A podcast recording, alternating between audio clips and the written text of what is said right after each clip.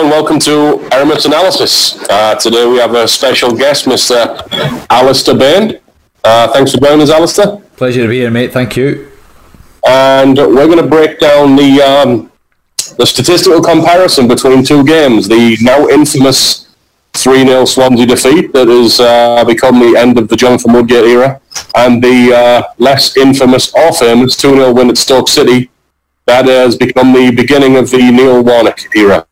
Uh, so, Ali's going to look into stats. Uh, you've had a lot of success in your coaching career, Ali, just so people get some uh, perspective. You are uh, currently a uh, youth coach in Charlotte, North Carolina, um, expected to be joining the staff of an M L S franchise uh, youth academy pretty soon. Expansion team, is that correct? Correct. And uh, in America, there is a P D L league, so there's no promotion relegation in America. So the P D L is kind of the conference without promotion, and the best youth and amateur players and some former pros looking for a second chance will uh, will join that league. And I uh, worked with Ali in that league, and bit of success, didn't you? Eight years, five uh, Northeast Division titles, um, forty-four players went on to play for the pro leagues. Um, not a bad run, Ali. Yeah, we had a good time, didn't we, Stu? Yeah. Um, also, for the Borough fans out there, unsuccessfully recruited Jack Harrison of Barclays School in Massachusetts, who uh, I wonder if he ever became anything as a player. um, so... Uh, What Ali's going to look at here is some of the statistical numbers going into the uh, two games. You know, possession, uh, P P D A, which we'll elaborate on a little bit, chance creation. And there's been two different uh, performances from Middlesbrough, but there's also been two very different results. And I think the point of this is their statistics can sometimes be a bit deceptive. So what we're going to talk about is uh, some statistics that will fit the expected narrative of a... Uh, a manager taking over and winning a game as opposed to a team get back three nil, some that might surprise you, and uh, some of the human context that you always have to put over when you're using statistics, because they are not a uh, tool or a weapon by themselves, but they're certainly very useful guides and uh, instructional on what happened in the games. So to start off, Ali, um, Swansea game, you know, what are your uh, what are your observations on that game? Well, I think a good place to start off, Stu, would be looking at the, the pressing intensity. Um, you and I have spoke a lot and about the, the almost Woodgate's fascination at times with, with pressing football and getting forward. And to be fair, the numbers sort of bear fruit to that. Um, in Wyscout, they use a metric uh, called P P D A, which is passes per defensive uh, action, which essentially is really breaking down how many times the opposition on average passes the ball before either it's turned over or intercepted or they give the ball away. And in this case we saw Borough score seven overall, so it was eight in the first half and six in the second half. So again, on average, Swansea would pass the ball eight times, or seven point nine times rather, before Borough would win the ball. And conversely to that, um, Swansea would press the Borough, um, and Middlesbrough would play twelve passes until Swansea would turn, uh, win the turnover. So essentially what this metric is, is trying to gauge, Stu, is how aggressive are they after the ball. Obviously the amount of passes would suggest to us that if there's fewer of them, they're pressing them harder. But I think in this particular match, again, the, the number itself is, is pretty decent. It shows you that Middlesbrough wanted to get forward, they wanted to go press the ball. But I just think for me it has to be in correlation with the rest of the game, right? It's okay getting after it, it's alright saying we're pressing, but if the other team's bypassing your press and scoring goals, ultimately, end of the day, Stu, that's that's all that matters, right? Yeah, yeah, no, that that was certainly happening. You know, there was a there's an intent from Middlesbrough to press, um, but there is an ease in which Swansea can break that press. You know, there is uh, there is periods of play where Johnny Howson seventy-eight yards from his own goal line getting turned just very very easily by Ayew. There's a play where Kalulu almost effortlessly runs in behind Friend. There is plays where Cowson is marking an advanced Swansea fullback and Lucas Metcher is coming back to mark Ayew. It's just everything about it is a mismatch, and everything about it suggests that we are playing to Swansea's strengths and emphasising our own weaknesses. I think that's the other piece to this, right, is, you know, these these are obviously, it's pure data, right? You know, if this was, say, Swansea only had three passes um, and then we're turning the ball over, then that could be Borough pressing great, right? But it could also be Swansea being poor in possession. We know, obviously, that's not the case in this match because Swansea's a, a, a decent football team. But I think yeah. to lead into that one, now the other stat that, that followed on from this one is the average formation line. And just looking at the, the spike for me in this, I thought it was crazy. Um, so between minute one and minute thirty, right, they, they give you a sort of average as to how high the midline of the, the, the team's positioning is, and pretty much in all, sorry, both halves and in all phases of the game, Borough's is higher than Swansea's here. But as we look at the major spike between obviously minute one and minute thirty, when all three goals happened, it's it's almost like, what's going on? Right? Surely at some point you drop those lines and try and compact a bit more and maybe give Swansea more of the ball. Are we, are we seeing something here, Stu, that this is a philosophy that's just completely overtaken reality? Yeah, I mean, I think it's definitely, you know, you've got to admire the optimism, but you've also got to live through the consequences of uh, it not working. Mm-hmm. And I think it's just definitely a case of Woodgate and the staff deciding that this is how it's going to be. Mm-hmm. Uh, everyone's going to buy into it. You know, they talked about a golden thread in his press conference when he got the job of, you know, this was the style of play that was going to go from U twelves all the way up to the first team. Um, and there was a belief that if they just stuck with it long enough or performed it well enough, it was going to work. Mm-hmm. Um, which, again, it's kind of admirable, but there is a there's another side to coaching, right? And coaching is maximising the hand that you dealt, mm-hmm. and taking the players that you have right now and getting the best performance out of them. And when, when you do that, you start to get credibility in your locker room, and you start to be able to um, get, you know, introduce more ideas and connect with the players and have them buying in with you because they're getting success. But to to be in your first managerial job, to be not getting results, mm-hmm. and to still bang the drum of, this is the way I believe it should be done. Mm-hmm. It's, I mean, ultimately, it's ended up kind of costing him the job in my eyes. Yeah, because this you can't convince me that with Friend and Friend and Howson at fullback against Kalulu and Ayew, this was the way to go to get a result against Swansea. Mm-hmm. For sure, and and again to add, to add another layer on top of that, Stu, it's it's the duels. You know, the, the sort of fifty-fifty battles, if you like, are just winning your challenges. You know, throughout the first half, there's a significant decrease right from the first minute to forty-five. It's they go from you know, you know, winning seventy-four percent in the first first fifteen minutes all the way down to less than fifty. And while again statistically, you know, you could caveat that with, well, did again Swansea play more direct balls? Is there is there more, you know, less turnovers of the ball because of how they played? We know that's not the case either. So, so yeah. again in this, it's again it's great pressing, it's great getting after it. But A, if you're not winning the ball, then you have to find another way, right? Either you're not pressing right, or the people aren't doing the right things. And like we know, the other piece in football, Stu, it's it's uh, it's just letting the game almost tell you what you need to do. You know, like you said, if you've got three forwards you've got to uh, defend against, it might take you six guys to defend those three players. You've got to figure it out for ten minutes and quell those yeah. attacking movements, and then obviously set your line a bit differently, you know. Yeah, that, that's an interesting drop in the duels one. I think also, you know, what's the coach's responsibility there to take into account is the consequences of losing those duels, right? Mm-hmm. Because of the consequence of a right back losing his duel is a sixty-yard untracked run right to the byline. That's the, you've got to fix your system.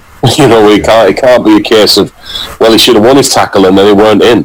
You know, all defending is about cover, and when you're putting in a defensive system, you should never be in a position where one duel lost means they're in on goal. Mm-hmm. It should just mean they're into a cover defender. Um, and it didn't with Middlesbrough. You know, we got fullbacks losing there, and I keep saying fullbacks, but this game in the first half hour where it was lost, that's that's where it was decided. It was decided out wide. Middlesbrough centre mids weren't running around. Mm-hmm. The wide defenders were. And if you've got issues in terms of your personnel, um, where you were you're worried about those fullbacks getting beat, then you've simply got to have deep centre-backs behind them. You've got to have midfield cover. You've got to have those fullbacks on the halfway line instead of twenty, thirty yards in front of it, just trying to press just to press. Um, so, yeah, I mean, you've got to win your duels, but losing a duel can't uh, can't cost you a goal. Sure. For sure. Do we want to look at uh, in possession stats here, Stu, before we move on? Yeah, I mean, that was another big part of it, wasn't it? It was um, it was possession, you know, when Woodgate got the job and he gave the press conference, possession football, attacking football was going to be the key. So what were your, what would you take on the possession stats? Well, I mean, from a completion perspective and overall passing accuracy, again, pretty good. Uh, overall possession was obviously better than, than Swansea. But again, this is where really you have to add in these layers of context is, you know, in this first, let's say, thirty-five minute period when when the goals happened, really what is it getting Borough? Is, is it's not getting them shots right now, it's certainly not getting them territory, it's certainly not buying them more time and, and, and frustrating Swansea. So I think that's really where we have to try and break down this ball possession statistic, which is again a valid one in football, but I don't think it's perhaps still what a lot of fans use. Like you and I used to watch, Christ, when we were younger, and you see that stat on the T V and you think, well, we're clearly the better team here because we've got a higher possession uh, statistic. That's, as we now know, massively not the case, right? Yeah, yeah. Yeah, I mean, I would go as far as to argue, and we're going to go in a bit more depth at Stoke, but sometimes uh, if it's in a certain area, teams are going to let you have that stat. Right. And let you get them passes up. You know, as long as you haven't penetrated them, broke their lines, hurt them, or done everything dangerous. I mean, it, again, to follow on from that exact point, you know, we, we talked about the progression, or sorry, the regression of duels. The the progression of the percentages in, in Borough keeping the ball actually rose throughout the first half. It goes from thirty-six to eighty percent at one point. Um, I mean, is that a case of, and we don't know, we're not inside the heads, mm-hmm. but Swansea get three nil up and Do they, do they drop in? Do they just let Middlesbrough have the ball? Yeah. It would appear so, because again, even through this three-goal period, Borough have all the ball, which is, which again is, uh, it's almost, it's almost counterintuitive. But as we know from the game flow and obviously how things happen, and really just how footballers think, right? I think it's almost at, at certain times Borough having the ball. I don't want to say their own worst enemy, because I think they're better than that, but there certainly were periods where they're either giving the ball up or they're giving up way too much territory, or were giving up too much territory rather, uh, that Swansea were able to counter-attack into. Yeah. Um, okay, so let's finish off uh, this one then, just quickly on the expected goals, because I, I think this is a statistic, Stu, that we've started to see a bit more coming out the mainstream. And uh, and just to just to define, Ali, because obviously a lot of people listen to yeah, this are sure. going to know, but not everyone's going to know, what is X G and how, do, how does it get calculated? So an expected goal, right, is is probably the worst name they could give it, because it's not a goal. There will never be anything more important than a goal, right? A goal's, you know, everything in football. Uh, an yeah. expected goal, essentially, Stu, is calculated from the point that an attack takes place. So whether it be a header, a shot, a volley, a back heel, whatever it is, at that specific point, that's where it's calculated, right? Now, there's a ton of different metrics out there. You know, there's a lot of the, the big companies have their own way of defining it. Um, ultimately, it's, it's, it's graded on a few things. The distance to the goal, the type of the pattern of play in which the ball's got into that specific area. So, for example, a penalty is going to have a far higher probability of becoming a goal than a, a, a header from the exact same location from a corner, for example. Um, yeah. There, there's then further metrics on top of that as to they then grade it based on did it hit the target or not, but your traditional expected goals is purely based on prior to the ball being kicked, where it was kicked from. Um, so essentially what it then does is it gives it a probability rating. So let's say I had a shot from the edge of the box and it was eleven percent chance of going in, that would be graded as zero point one one, and then at the end of the game that's then calculated and added up to give you, so for this, for this case, for example, Borough's X G in this game was one point eight two, right? So yeah. essentially they had one hundred eighty-two percent chance of scoring a goal, and as we know, again, that's the beauty of football, they didn't, but that's mm. that's ultimately how, how this is graded. It's, it's to try and give you as a staff and as a coach the opportunity to grade your performance on what is the value of my chance creation, um, because in some instances, you know, probably the most famous example, um, when Germany beat Brazil at the World Cup, which I believe, Stu, correct if I'm wrong, finished seven one, was it? seven one, seven two? Yes, yes. Their X G for that game was like two point three, I think. Right, so so it's not like every attack has got a ninety percent chance of being a goal, right? So there's obviously inadequacies there, but I think as we're working through this this model of grading your attack play, I personally like it because it just gives you an understanding of how valuable were our chances, because um, you might only have two of them, but if both are yeah. in the six yard box, you give yourself half a chance, right? And you said Middlesbrough's was one point eight one point eight two, uh, and Swansea's uh, it was two point five two two point five two. So I mean, in the, in the run of the game, Swansea's had the better, but obviously not three nil. I mean, my thoughts on X G as a coach are it definitely gives you a framework of if you're playing well. Mm-hmm. You know, if you've gone ten games and in seven or eight of those games your X G is higher than the other team, you have the right to say that you're playing well. You know, you're doing something right. Mm-hmm. What it doesn't account for is pressure situations and performance at vital times and human, emotional and psychological skills and the ability to execute. Mm-hmm. And I would argue the opposite, that if you've gone ten games and you haven't won any and your X G's higher in every game, look beneath that surface. Absolutely. Because ten times in a row is no longer a fluke. Mm-hmm. You know, are your players performing when you create those chances, or are they bad finishes? Mm-hmm. If they're bad finishes, it's a techni- technical issue. Try and fix it as a coach. Are they getting uptight? You know, is it at the game nil nil or one nil down? Is the pressure getting to players to the point where they can't perform that skill at that exact moment? And you know, their technique is going out the window, in which case it's a psychological issue. Work on that. Mm-hmm. Um, so I think what Borough have done, because if you look at the X G expected league table, Middlesbrough are nowhere near the bottom three. It's interesting. Um, but they've not took enough responsibility. I think there's definitely been a little bit of, um, yeah, we're doing all right and it's going to come good. Mm-hmm. Um, and that's not ownership. Ownership is, you know what, we're playing well. We're playing well. Our X G's higher. We're doing all right. But we've got to get these results. Sure. And we've got to find a way to get these results. Mm-hmm. And we've had a manager who has openly said the league table's lying because it didn't reflect how his team was playing, and it was lying. Right. And then four or five months later, they haven't gone any higher. Right. So I don't think uh, X G sort of gives you a shield to hide behind of, well, you know what, we should have won. We created enough chances to win.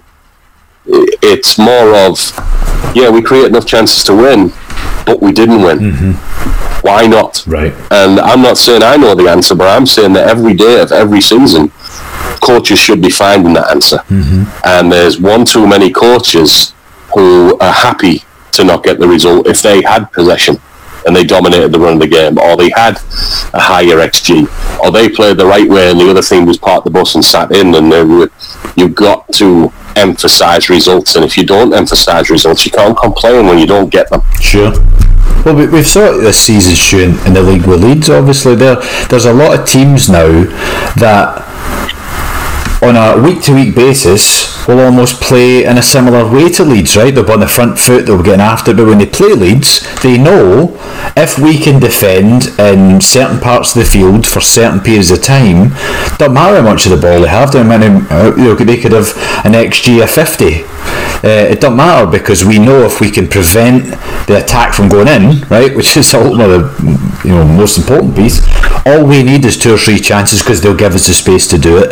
And, and I think yeah. what you end up doing is, is what you've said there, is you end up, um, if you get too bought into it, is this idea that it's almost not fair, right? There's like something going against you. And yeah. as we know, mate, that's the can- that's the worst cancer in football, is is dealing with this idea that there's a, some higher force, you know, suppressing your ability to win, when in reality, yeah. yeah, it's just, it's like, it's the same where we've got tons of great passers, but our pass possession percentages are low.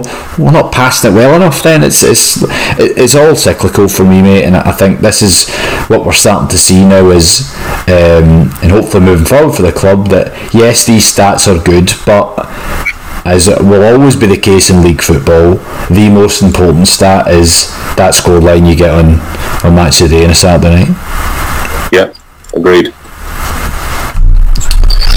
So let's move on to the uh, the Stoke game mm-hmm. and the comparison, if you will, because obviously, um, you know, another part of this, it's not statistical, is it's um, emotionally and mentally. It's a weird time for players, right?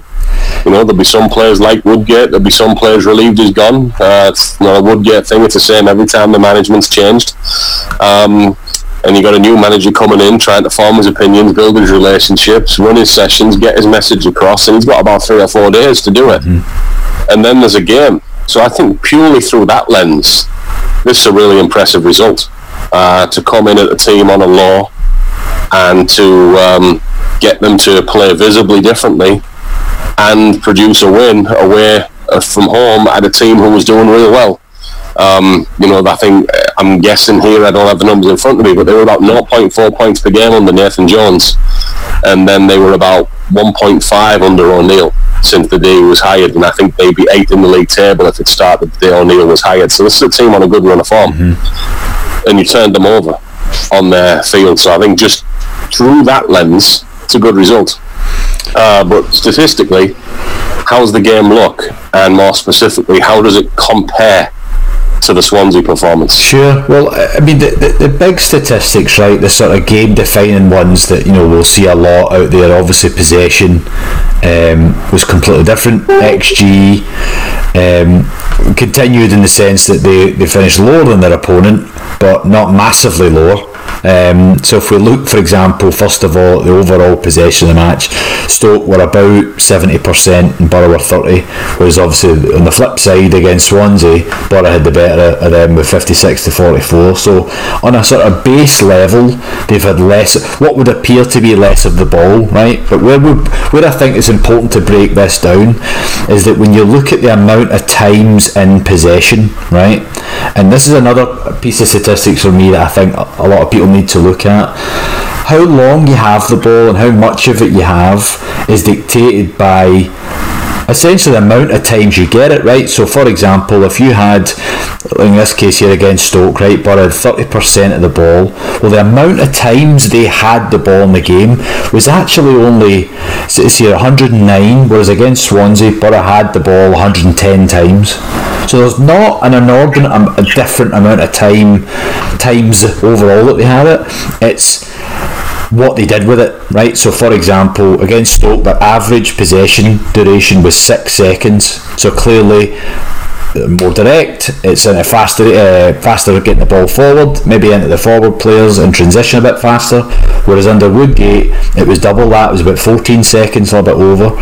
So yeah, again, that Swansea match, are we saying there, does that tell us, you know, again, until we really break it then we wouldn't know, but is there, you know, a bit more laborious left and right in possession? Is there a bit more back to square, to square, to forward? Whereas under Warnock, it's again, is it going forward faster? Th- these are the things for me, Stu, that I think, if we go with the one end of the spectrum being Man City, right, and the other end of the spectrum being everybody else, it doesn't yeah. really matter for me where you fall in between it, it's what you do with it. And I think the major thing here is is the they had actually more shots on target, albeit they had less shots. So what is it? So, so what do we want now, right? That's the sort of question is, do you want more of the ball and less of an outcome, or more of an outcome, less of the ball? Of course you take the second one, right? Yeah, I mean, yeah, I think what's important about possession, and I'm on, I think we're at the point where it's coming soon, Ali, is I, I, I want to see next to that possession the amount of line breaking passes. Yeah. Or the amount of lines broken. And so for anyone who's not understanding what I'm saying here, let's say the Borough centre-back is on the ball and he passes sideways to the Borough right-back, and there's ten Stoke players between the ball and the goal.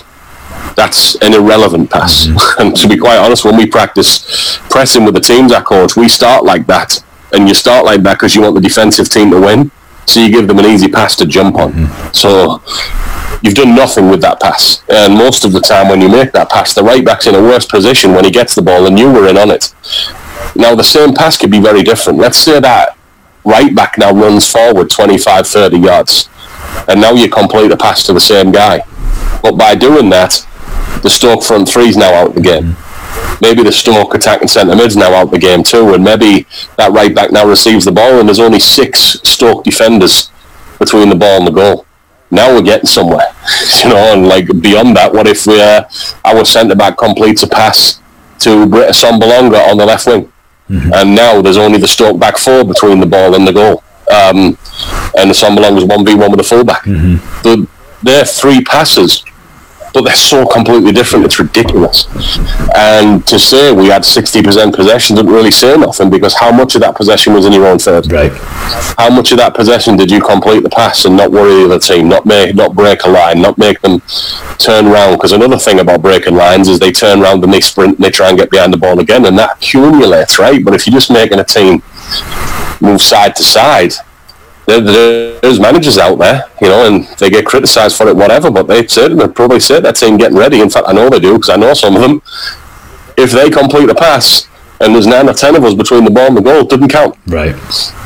They don't want to hear it. Don't worry about it. Don't get stressed out. And it takes some real mental strength as a defender, because nowadays people get flustered if you don't have the ball. But, like, you should be able to have the other team having twelve-second, fifteen-second possessions and being fine with it if they're not going anywhere. In fact, you should start to take pride in it, yeah. But they just cannot break it down. Because eventually they will play longer passes, and longer passes are lower percentage passes, and then the lower percentage passes will get picked up, and now it's your ball. Mm-hmm. So naked possession stats can be very deceptive. Oh, for sure. Especially especially in a league, Stu, where every point is a prisoner, right? At all parts of the league, yeah. Everyone's fighting for something, right? So ultimately, if you, if you want to have um, a style, it has to work back from winning a football game.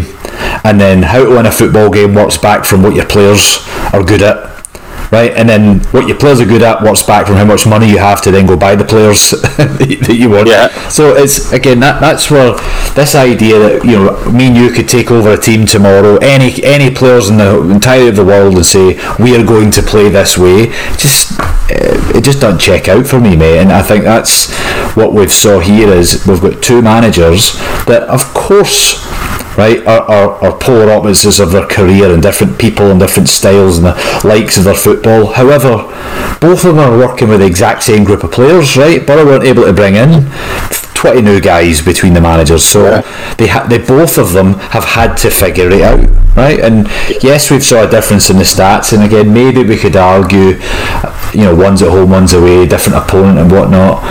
Ultimately, mate, they're all just trying to win a game of football, aren't they? They are. And, you know, if you want an example of what personnel can do, um, it wasn't that long ago. And if people really be honest with themselves, and, you know, like, there was a lot of people questioning Klopp two, three years ago, because he put both his fullbacks high, and they were letting goals in on the counter, and they were getting beat, and they were dropping points, and he was tactically naive, and it wouldn't work in England, and this and that. Right. And then the style didn't change. Mm-hmm. Virgil van Dijk got signed. Right. Better keeper. Right. And now, tactically, Liverpool play recklessly by some measure, where they will send Robertson forward, and then they will send Alexander-Arnold forward, and they will leave Van Dijk and Gomez, or Van Dijk and Matt, they're two v two with opponents and defend that counter-attack. Mm-hmm. Not many coaching badges are going to teach you that's a good idea, but you can do that with Virgil van Dijk. And what Johnny Woodgate or anyone can't do is, when you haven't got Van Dijk common, right. Like, can you, like, not say, okay, I'm looking at our game after game after game here, I don't think this is working, we need to change it up. And I'll, I'll be fair to Woodgate, he did change it up a bit, you know, he went from back four to back three, he rotated some different personnel, you know, he signed a couple of full-backs in Boller and Dick Steele, who they didn't quite pan out, but you could see, if you wanted to see it, you could see the intent behind those signings. They were young, athletic fullbacks, and they didn't pan out, which is a shame, because when you're talking about a game where he gets fired and three nil with two full fullbacks over thirty year old who are having matchup issues, mm-hmm. um, so that's obviously hurt him, and recruitment can be a tough one, because hindsight's twenty twenty. Um, did those signings work out? No, but it, were, were his intentions with those signings in the right place? Yeah, they probably were. Um, But I, I, I didn't like some of the uh, some of the emphasis going away from results, right. After after the fights. I think to follow on for your Liverpool point as well, mate, this is one of the big things is is Klopp at heart is a defensive coach, right? Now how he defends is different on, in the phases, right? We've saw in the league the high press, we've also saw in Europe, um, a game you and I covered not that long ago against Bayern Munich in the last year's competition, I think it was, and this was, you know, two rigid blocks of four with pretty much two forwards at times, right, and just being extremely hard to break down. So I think we've lost what it is to defend now, in the sense that the goal is to not let goals in. how, the hell, right. how the hell you achieve that is sort of, again, what your players are capable of and what you're willing to put up with. Um, and I think, again, if we if we look at the comparisons here, yes, there's been a difference in strategy, but the outcome is is markedly different. Yeah. So do, do we want to look at those stats then from the, the Stoke game, the defensive yep. ones? Well, looking then at the, the pressing intensity, the P P D A we mentioned earlier, um, against Swansea, it was, like I said, it was down at seven, right? So again, they've really got after a bit more. Against Stoke, that number was higher, right? So the number was eleven point six overall. So again, Stoke had the ball eleven passes on average before Borough were able to put a tackle in. And again, I think that's that needs a, a sort of clarification. And this wasn't, I don't think at any point Borough standing off, right? This wasn't a, okay, everybody drop back and just let them have it piece. I think there were periods of play where they're showing them into traps, or there's, there's you know, we, we do, you and I had spoken about a sort of asymmetrical press at times where they're trying to show the ball perhaps one way. I think yeah. the interesting piece for this year is that, that that dip in numbers really hasn't had a massive um, difference in the the attacks per minute. I mean, you know, yes, Stoke are having a decent amount of attacks compared to Borough, but it's not like, okay, we've sat off, now all of a sudden there's this deluge of uh, of shots on our goal, right?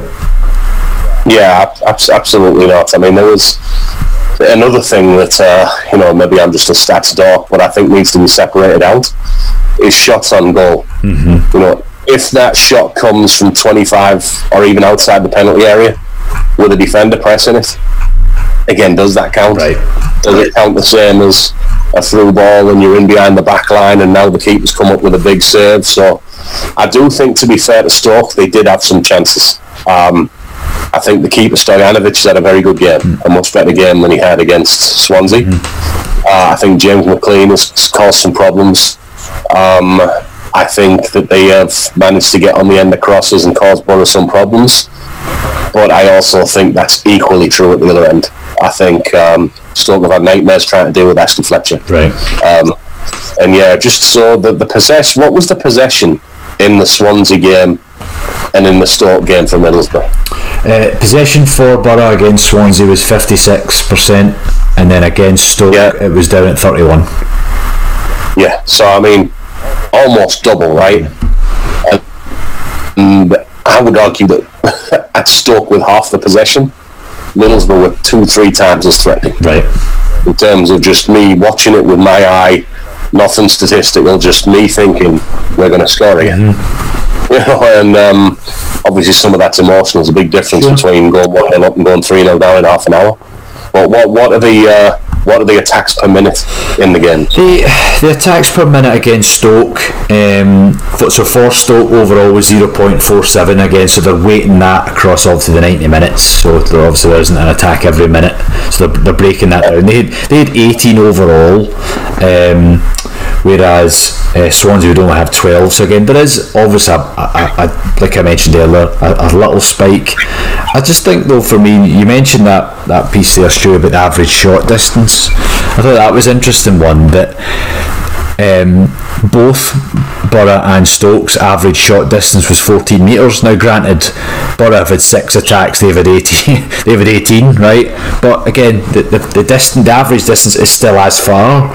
So, you know, again, I can't I can't stress that enough here. This isn't like, you know, this has been a, a disaster of a, you know, overall performance in Borough have snuck a two nil. I mean, I, I think on paper people look at this possession um, and, and you know, maybe casting aspersions on this, but even to break that down further, Stu, that the amount of possessions, just look this here, the amount of possessions that actually got to Borough's uh, final third was seventeen percent of them.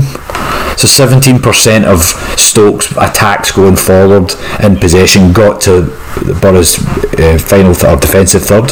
That's not a great deal. Probably the most valuable stat, isn't it? Right. And to me, much more valuable than we had sixty-one percent of the ball. You know, and if I'm the Stoke manager, why, why eighty-three percent of the time could we not even get in the attacking third? Exactly. And I know the answer because mm-hmm. I watched it. Mm-hmm. Saville, Howson, McNair. Fantastic. You know, the front three were pressing. Mm-hmm. Uh, there is, if you go to the at Aramis Analysis Twitter, there's a little uh, little run of the game where Stoke are on the ball and the Sombolonga presses from the wing, and Saville and McNair are marking man to man, and uh, Johnny Howson's dropped back and he's in a line between the ball and the Stoke centre forward Campbell, and like, where are they going to go? Right. Nowhere. They can go backwards, get them possession stats up, lads. Good for you. Or they can try something longer risk, which they do in the clip, and they try to put it over the head, and Borough win the header, and Middlesbrough ball. Um, so I think that um, that's certainly something that didn't seem to be happening under Woodgate, where Middlesbrough were tough to break down and hard to play through. Um, what's the uh, the matching stat for Swansea? Do you have it to hand? How many of the Swansea attacks made the final third? The uh, let's see here. So Swansea, again, I mean, it's fairly decent as well. I mean, that in that match, um, only thirteen percent of their attacks. It was the it was the next level, Stuart. It was the possessions reaching the opponent's half. So, you know, as we saw a, lot, a number of those counter attacks, fifty percent of Swansea's possessions got into Borough's half. Um, yeah. Which, like we said, returned three goals. Borough's in that match returned sixty percent of Borough's attacks got into Swansea's half. But as we know, where did it where did it then go after that, right? Interesting. Yeah, interesting. Another thing about that Swansea game is I um I covered that fullback thing to death. Mm-hmm. I did. You know, I had friends and they were like, shut up about it, but it cost us sure. the game. And it frustrated me because it seemed like we intended for what happened to happen. We just didn't realise that we were going to lose those matchups. Right. Um, but the fullback thing was actually probably could be boiled down to maybe six passes. Mm-hmm. Six times the Swansea wingers went unchallenged and on goal, which over ninety minutes, it's not a massively high number, right?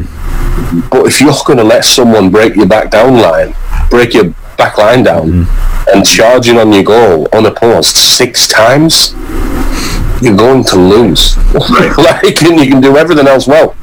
You can possess well, and you can even defend centrally well, and you can, you know, get crosses in the box, and you can do this and that. But if you're going to be broke down and have people running to the byline or in on your goal unopposed six times, you're going to get beat. Right.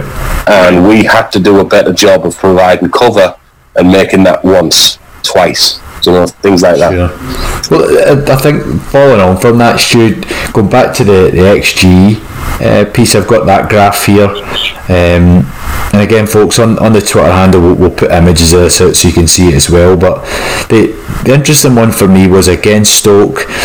Um, Their, their X G was, was actually higher than than Stoke's up until about, let's see here, pretty much the goal actually, right, around about what, sixty-two minutes I think, Borough scored their second goal, um, yeah. It was at that point the tide turned and Stoke had a couple of, you know, chances that final third that, that would take them above them. But what what this particular map shows us, right, the, the timeline rather it's called, is the flow of a game, right? So you take away possession, you strip away how many chances are created. If you just look at the value of what each team has created, if you're in front of another team, that's all that matters, right? It shows that you're in front. Now that doesn't mean you're going to win, that that's not a guarantee, but you know, you, you'd rather have, you know, if being you're betting on a horse halfway through a race and one's in front of the other, we're obviously going to take the one that's in front, right? And I think that's that's the thing with this. Yeah. This I like about these timelines is it shows you unadulterated data of how good is your team, uh, you know, dominating the other right now. And and again, in Borough's case, after sixty minutes, they were they were doing great, and of course they then continue to do great because they, they you know they didn't they didn't lose any goals and they didn't want to win the game. But that's I think is the context you always have to take away with possession, out of possession, defensive strategy. You know how good you are at preventing the other team. That's great, but um, but what are you getting at the other end of it? And if it is your defensive strategy is is helping your attacking strategy get you goals, brilliant. That's the best of both worlds, right? Because they, they have yeah. to complement each other. If, if one doesn't, if you just defend and don't attack, that's just as bad as attacking without bloody defending, you know. Correct. Yeah, and I think sometimes, you know, when people talk about and analyse football, it's gone too far to attacking getting praise and defending getting criticism, right? Mm-hmm. Yeah. And again, to follow on just real quick on on this, because I think it's important, is the we spoke earlier about the average formation line. You know, Borough from a winning position, their formation actually moves higher than Stoke's. Interesting. Right, which again, yes, they have more of the ball. Yes, is it square, square, back to the keeper, long, lose it, Borough attack? You know what I mean? Is it passing statistics so Stoke can say, well, we, we, we played okay today, right? Something like you mentioned earlier. Yeah. You've been feeling those frustrations. It's maybe, mate, we're maybe seeing a, a, a time in football where maybe in the past the sort of default of okay we're losing, let's go three five two and smash it long at the target man, maybe that default nowadays is let's just try and pass away without a bother because it will be a nice little story we can tell ourselves on Monday morning when we, when we watch this game back, you know. Yeah, you never know. I mean, there's, there's definitely too much Pyrrhic victories added out to teams that lose games if they dominate possession. So, yeah, I would like to think that people aren't actively doing that, but maybe when you get so much criticism for quote-unquote parking the bus, and maybe when you get so much praise for quote-unquote playing the right way, subconsciously it does start to, to play in. I mean, I, I wonder sometimes what hurt Woodgate was the fear of becoming Tony Pulis. I honestly wonder this, because Woodgate was well aware when he took over, and he even played up to it, if you ask me, in the summer, of the negative sentiment around Pulis's negative football. And if you listen to his entire summer of press conferences, it is um, we're going to press, we're going to be exciting, we're going to get the fans back in the stadium, we're going to play the right way, we're going to attack, we're going to score goals. I think he knew what he was doing there, and I think it worked. I think whether they admit it now or not, the large swaths of the fan base were, were bought into that. And um, we even drew three all at Luton, and I have never seen a draw away away from home to a team that was in the third division the year prior celebrated mm. like the Luton draw. And it was pushing on, fullbacks going, young fullbacks won a penalty, attacking football, like we're here, we, we made it. And it was, you know, my counterpoint was we're three to one. Why are we still pushing the fullbacks forward in the last fifteen minutes and getting caught on the counter and losing out uh, to an equaliser to a team that was in the third division? Mm-hmm. And Woodgate even used the sentence in the, the game, conference after the game, I want to win, but... Right. No one should ever say but after I want to win at the pro football, but it was I want to win, but... If we play like that, fans are going to go home happy. And I think people really thought that. And what was interesting to me was five games in when we had not won yet, and we lost at Blackburn, that really quickly changed to typical championship game, nothing game, win your tackles, will your headers, grand results out. I'm like, well, you got no right mm-hmm. to start going down that road when it was you as the leader who was emphasising the opposite, and you had a fan base frothing at the mouth over the opposite, over the attacking, over the youth, over the flair, over the press. And has he realised in his mind at some point in this season that the way to get results and do better would have been, ironically, to do things how Pulis was doing them? Right. And had he talked himself into a position where he couldn't, because he had talked so much about style and so much about the golden thread, and was he was he handcuffed and trapped? Did he know that high press was no longer the way? Did he know that playing a certain formation might have got us eight, ten more points on the board? And was he trapped emotionally?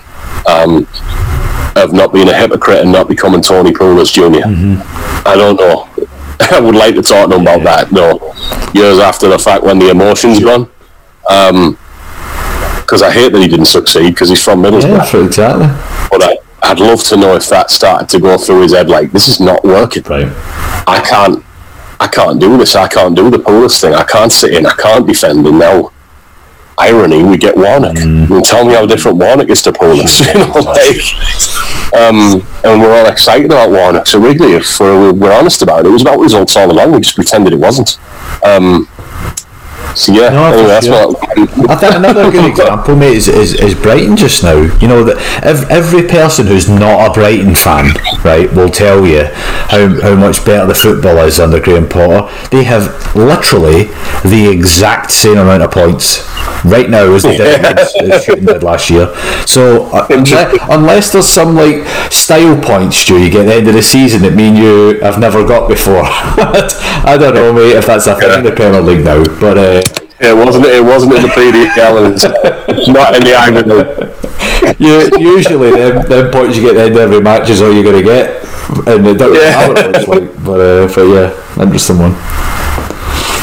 All right. So thoughts looking forward here, Ali. You know we've um, we've lost to Swansea, changed the manager, um, went to Stoke.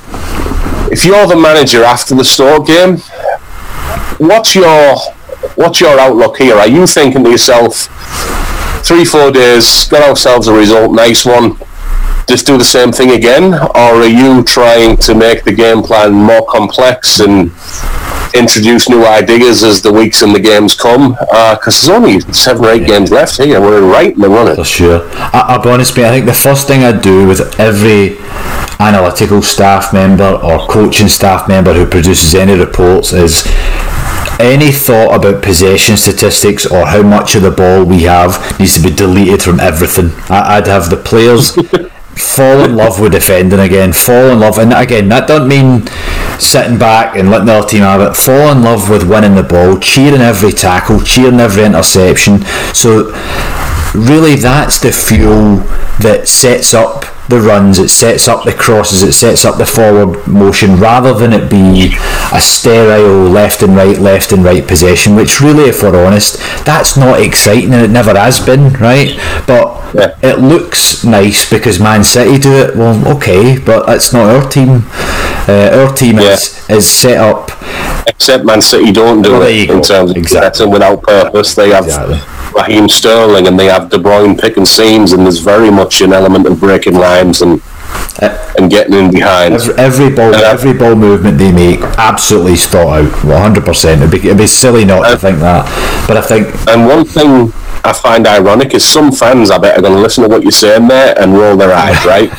Like, oh God, that'd be brilliant to watch. Well, we've had literally the exact opposite of that, right. And we are the lowest scoring team in the league. Right. So all this banging on about attacking, and all this, we're going to do this, we're going to do that, we're going to score goals, it hasn't worked. And I would go as far as to say an overemphasis on attacking can create anxiety, because if you say you're going to be attacking, you're going to do this, you're going to bang all these goals in, and you scrape out one nil, that can actually bring some negative emotion of, you know, we didn't play that well yeah. today, we scored off a corner. Absolutely. What you're saying there is more controllable. Mm-hmm. You know, if you was a team, and I found this in my coaching, if you can get a team who's excited about defending, who's excited about winning tackles, winning headers, you know, like frustrating opponents, getting some possession together, and they're excited about all those things, that team gets excited forty, fifty, sixty times a game. Um, yeah. As of right now, Middlesbrough have scored thirty-nine goals, so if that's all we're excited about, our team have been excited thirty-nine times a season. In eight months, thirty-nine, thirty-nine things we're excited about. And to be honest with you, it's not even thirty-nine, because some of those goals have come when we're one goal, two goal, three goals down. So we're not even really that happy then either. So you've got to be careful of not allowing your team to emphasise and celebrate and feel good about relatively mundane things, because these things do all build on top of each other, and they do create, generate generate momentum and create emotion, and then ultimately lead to goals. But if you just go in the other way around, like, we're going to score loads of goals and, you know, watch, then you start to get tight when it hasn't happened. Mm-hmm. And that Middlesbrough team under Woodgate definitely got tight repeatedly. You know, there's going to be another podcast soon, but thirty, twelve times so far in, I think, thirty-eight games, we've let in a winner or an equaliser in the last twenty minutes. You know, and there have been talk of, we got no players and we got no money. if you've got no players and you've got no money, the game's not tied or you're not ahead after seventy minutes. Those things don't run out at the seventy minute mark. It's either fitness, which is a long shot at the pro level, or it's a mental approach to the game where the team is not performing when the pressure is at the highest. So there's a little preview of a, a future podcast we're going to do. Sure. No, that's that's a great point, mate. And like you said, if you if you don't have each other in football, what do you have? If you're relying yeah. on the best player in the league to be on your team, then what are you going to do if he's not? Yeah, we are in trouble. I don't know that we have a top ten player in the league, but I do believe this Middlesbrough squad, and I've believed it all along, can get wins and can get results exactly how the squad is right now. Mm-hmm. For sure. Alright, so thanks for coming on, Ollie. Appreciate it, mate. It's been really a pleasure. Enjoyed that. Thank you. And, uh, you know, real interesting to always delve into the numbers, but also important to uh, to realise they're not without value. But you know, football is performed by humans and coached by humans, and uh, we're not robot robots. But they're certainly uh, certainly interesting reflections on how things play out. A pleasure, mate. Thank you.